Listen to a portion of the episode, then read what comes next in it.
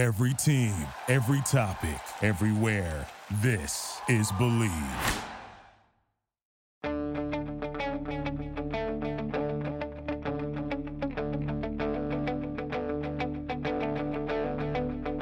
Ich warte seit Wochen auf diesen Tag und tanz vor Freude über den Asphalt, als wär's ein Rhythmus, als gäb's ein Lied, das mich immer weiter durch die Straßen zieht.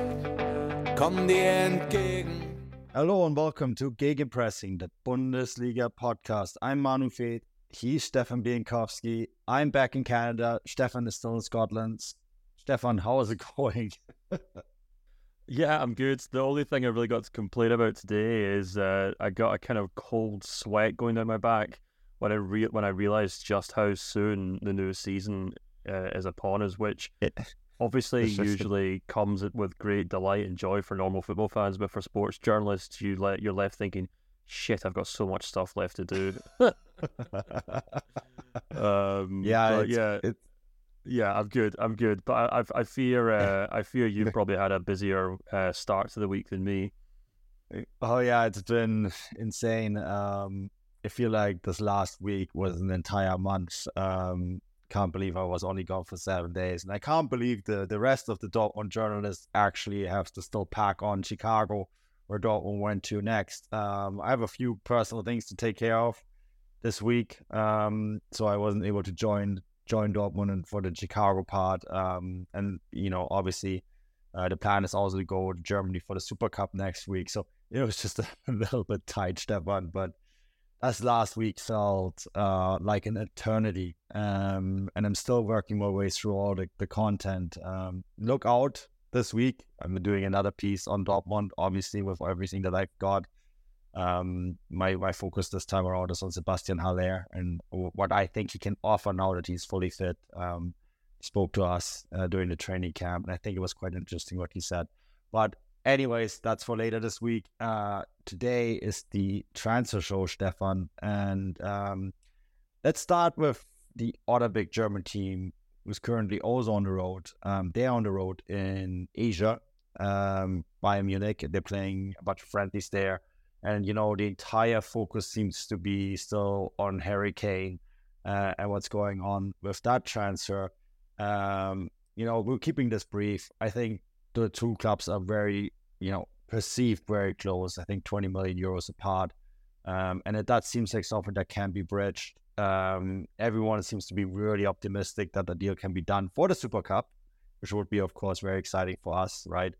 Um, so that is the latest in Harry Kane. I don't want to dwell too much on it because I think when it does happen, you're probably getting wall to wall coverage from us as it is. Um, so let's just stick to stick to what we just said. Um, but I think what we do want to discuss in more in depth today is Sadio Mane, um, who is now officially gone. He's moved to Al Nassr in Saudi Arabia. Bayern Munich received 30 million euros. Um, so essentially, pretty much what they paid to Liverpool. On top of that, they actually save on all the bonus payments that they had to make to Liverpool. Should should have should he have worked out? So that's that's some nice savings. The eye-watering feat that really struck me was that Mane is going to make 40 million euros a season there, um, which is almost twice of what he made at Bayern, Stefan. It's an incredible amount of money. Um, but I think we also have to ask ourselves, why did it ultimately not work out for Mane at Bayern? And I think you had some thoughts on this. Yeah, some thoughts and some articles and some posts and some other videos. Actually, I was on the Robona TV uh, with a good friend of yours last week. Actually, um, on this fight. Absolutely, yeah. So you can go check out his channel uh, if you're watching this on YouTube or listening on the podcast. Um, so yeah, I feel like I've got kind of Sadio Mane's career etched in the back walls of my brain at this moment in time. But um, yeah, I don't know. I've, I've I have felt compelled to kind of write a few pieces about Mane's time at Bayern over the last couple of weeks, just because we all knew he was moving on, and we all knew that you know the history books would probably be quite harsh on his year at Bayern.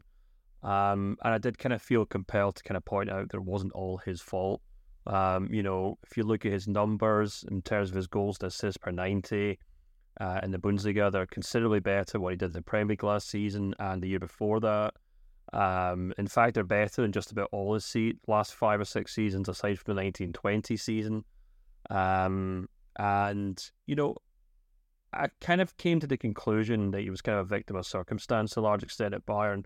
When he was on the pitch um, and he was playing the position he wanted to play, um, I think he did exactly what he thought he was being signed to do. And I think what any kind of reasonable person would expect Sadio Mane to do. He's not a number nine.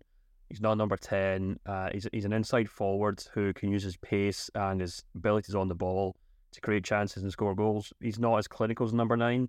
Uh, he's perhaps not the pl- a playmaker like a winger or a central midfielder, but you know he's just one of those very modern inside forwards. And I think when he was played in that position, he was perfectly good for Bayern, which his numbers do point to. You know, uh, I think he can probably step away from his time at Bayern and look on paper and say, "I did what I was asked to do." I think the only issue comes from the fact that um, I still kind of maintain that I don't think Bayern really knew what they were signing, or perhaps more accurately, didn't care what they were signing.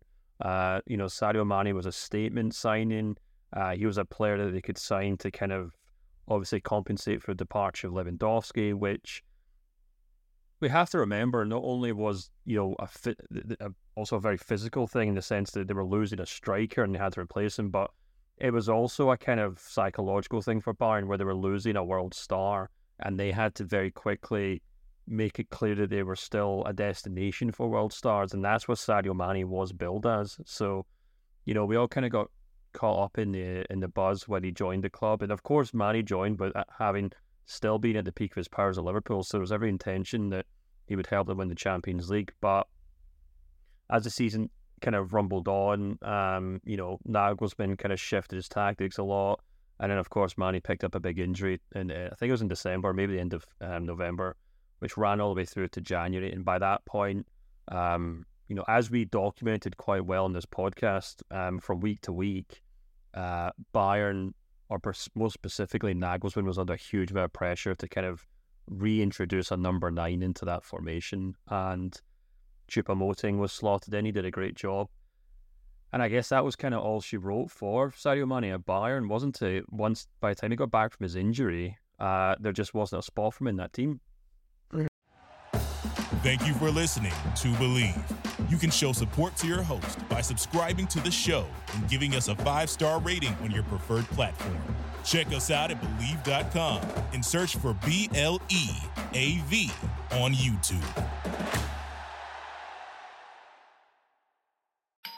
Our house is a mess. Come on in. I'm Amber Wallen, internet comedian, plant queen, and host of your new favorite podcast, Fly on the Wall. Okay, that's pretty presumptuous to assume that this is going to be their favorite podcast, by the way. Like, come on, Amber. Anyway, that wasp that you just heard interrupt me is my husband. And co host, Benjamin Wallen, also a comedian, and I host people at our home. I have a great wine collection in my cellar. Well, you it's not a mean the mini fridge? It's a mini It's a mini yeah. fridge. New episodes of Fly on the Wallen drop every Wednesday. Listen in as we discuss relationships, books, and keeping our sweet baby kid alive while we make laughs on the internet. Subscribe to Fly on the Wallen wherever you get your podcasts.